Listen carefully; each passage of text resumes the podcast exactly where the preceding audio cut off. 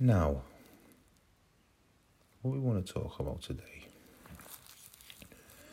is why conspiracism still persists despite the fact that it was smashed, like literally smashed out of the park.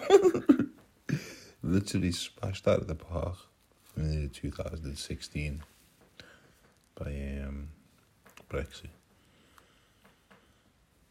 And after it was smashed out of the park in two thousand sixteen,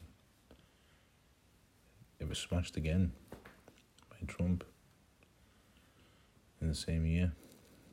So, now let me explain why conspiracism was smashed.